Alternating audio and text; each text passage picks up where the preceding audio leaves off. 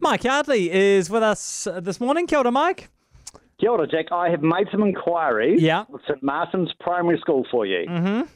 Now, just to remind the listener, Jack was reminiscing earlier this morning about a new entrant at St Martin's, he was taken on a field trip to Cookie Time, which was very exciting. Mm. Do you know where the Do you know where the new entrants are going next week, Jack? It'll be like a community garden or something like that. Even better, they're going to a plant-based cafe. Yes. Ah, it's just those were the days. I, I, see, I honestly, I remember it like it was yesterday. I just remember we did the tour. You know, like you went through and they said, "Oh, here's the here are the ovens and here's where we mix all the stuff and all that sort of thing." And then they Yes. just took us through this room, and they and on both sides of the room there were just those bulk bins like you see at the supermarket, and they were filled with cookie time, and they were filled with sort of like broken up cookie times, you know, so you could sort of get a Yeah. fistful of cookie at a time. And you know, they just basically said, "All right, kids, go in there, Go for it. go for it," and that was it. That was it. It's unbelievable. It would never happen in this day and age, right? When we just ah, and of course, I just I was just you know like catatonic. with- Yes, you would be. by the time I'd finished up, and mum and dad were like, "Oh, did you have a good day at school, son?" I was like, "I had an awesome day at school." Uh, anyway, a plant-based cafe. Look, I'm sure that'll be great. Everyone Yes. can have some nice kombucha and like a, yes, you know, a, a, I don't know what, what a kale roll. yeah, something like that. Yeah, be Mm. wonderful.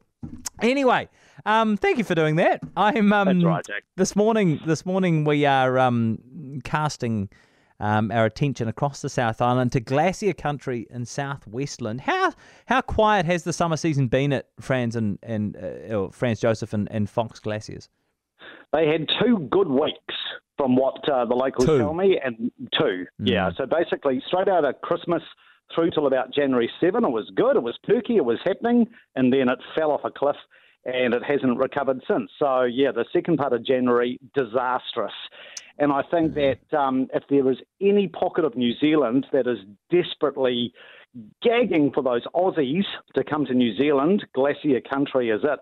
And obviously, you know, from an Australian perspective, they love it because it is so different to anything they've got in Australia. Um, so I really do feel sorry for Franz Josef and Fox Glacier and all of the neighbouring towns, they really are doing it tough. And uh, I was just gobsmacked, Jack, when I was standing in the middle of Franz Josef Village couple of weeks ago. Um, it was just deserted. And I, I had to pinch myself thinking, seriously? Because last time I was here, there were just hundreds and hundreds of people. It's like a frenzy, you know, pre COVID. Yeah. It was just, I mean, it was probably a good example of over tourism, but it's just gone from one extreme to the other. It really is quite sad. So, so what? such a beautiful place. No, it is. It's gorgeous. That whole part of Westland is, is just beautiful. It's stunning.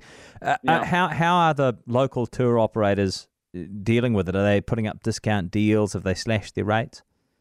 Yeah, and I got the impression they are clearly trying to get people who are passing through, maybe driving, you know, say from Hokitika down to Wanaka and Queenstown. They're trying to give them bait to stop.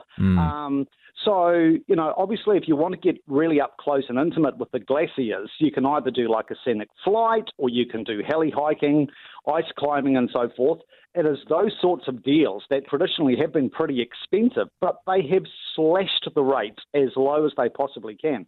So you can do at the moment in Franz Josef Glacier or Fox, you can do the most fabulous scenic flight across the glaciers, across the Southern Alps, virtually in touching distance of Aoraki for under $100. Traditionally, those sort of flights would go for three, $400.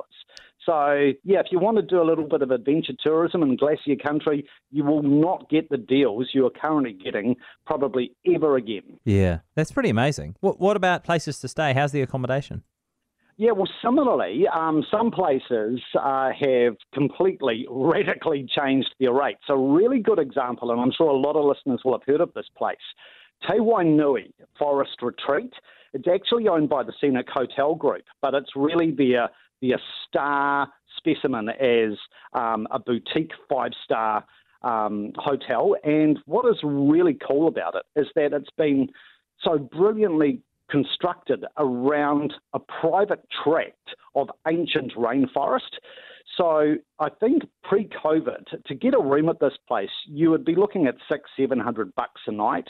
I was just checking the rates again this morning, Jack, and you can book a room there like through March, April, Yeah. May for two hundred dollars.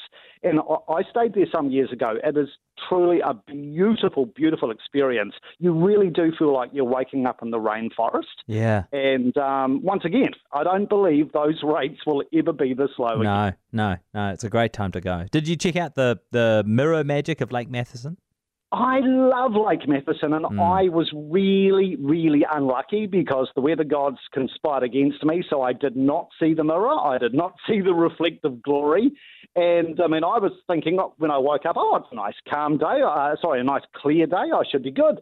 But you actually need the combination of clear skies and calm weather. If you've got wind, um, it just ruffles that water and totally mangles, you know, any chance of reflective glory. So it is a bit of a lottery, but I did see the mirror magic at its best some years ago, and it truly is a sensational New Zealand spectacle. I actually read in the local uh, travel brochure when I was there, Jack, uh, because obviously, as you know, Matheson is just out of Fox Glacier.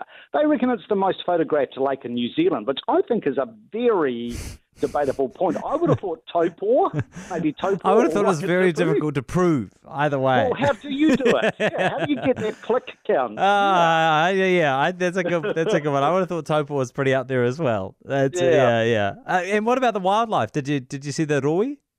Well, yeah, this is a really cool um, sort of added value attraction to Lake Matheson and the wider Glacier Country area because the rowi, which is um, was traditionally known as the Okarito brown kiwi, um, is now like a distinctive species of kiwi in New Zealand, probably the most endangered.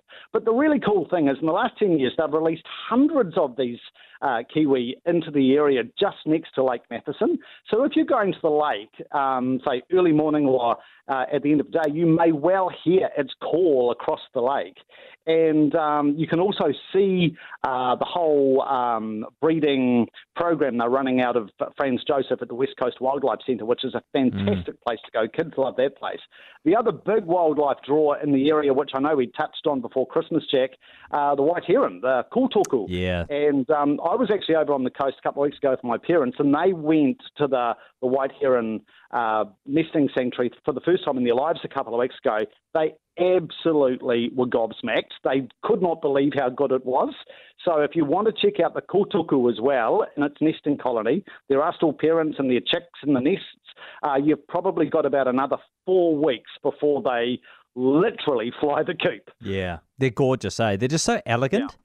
Yeah, totally. No, they're stunning.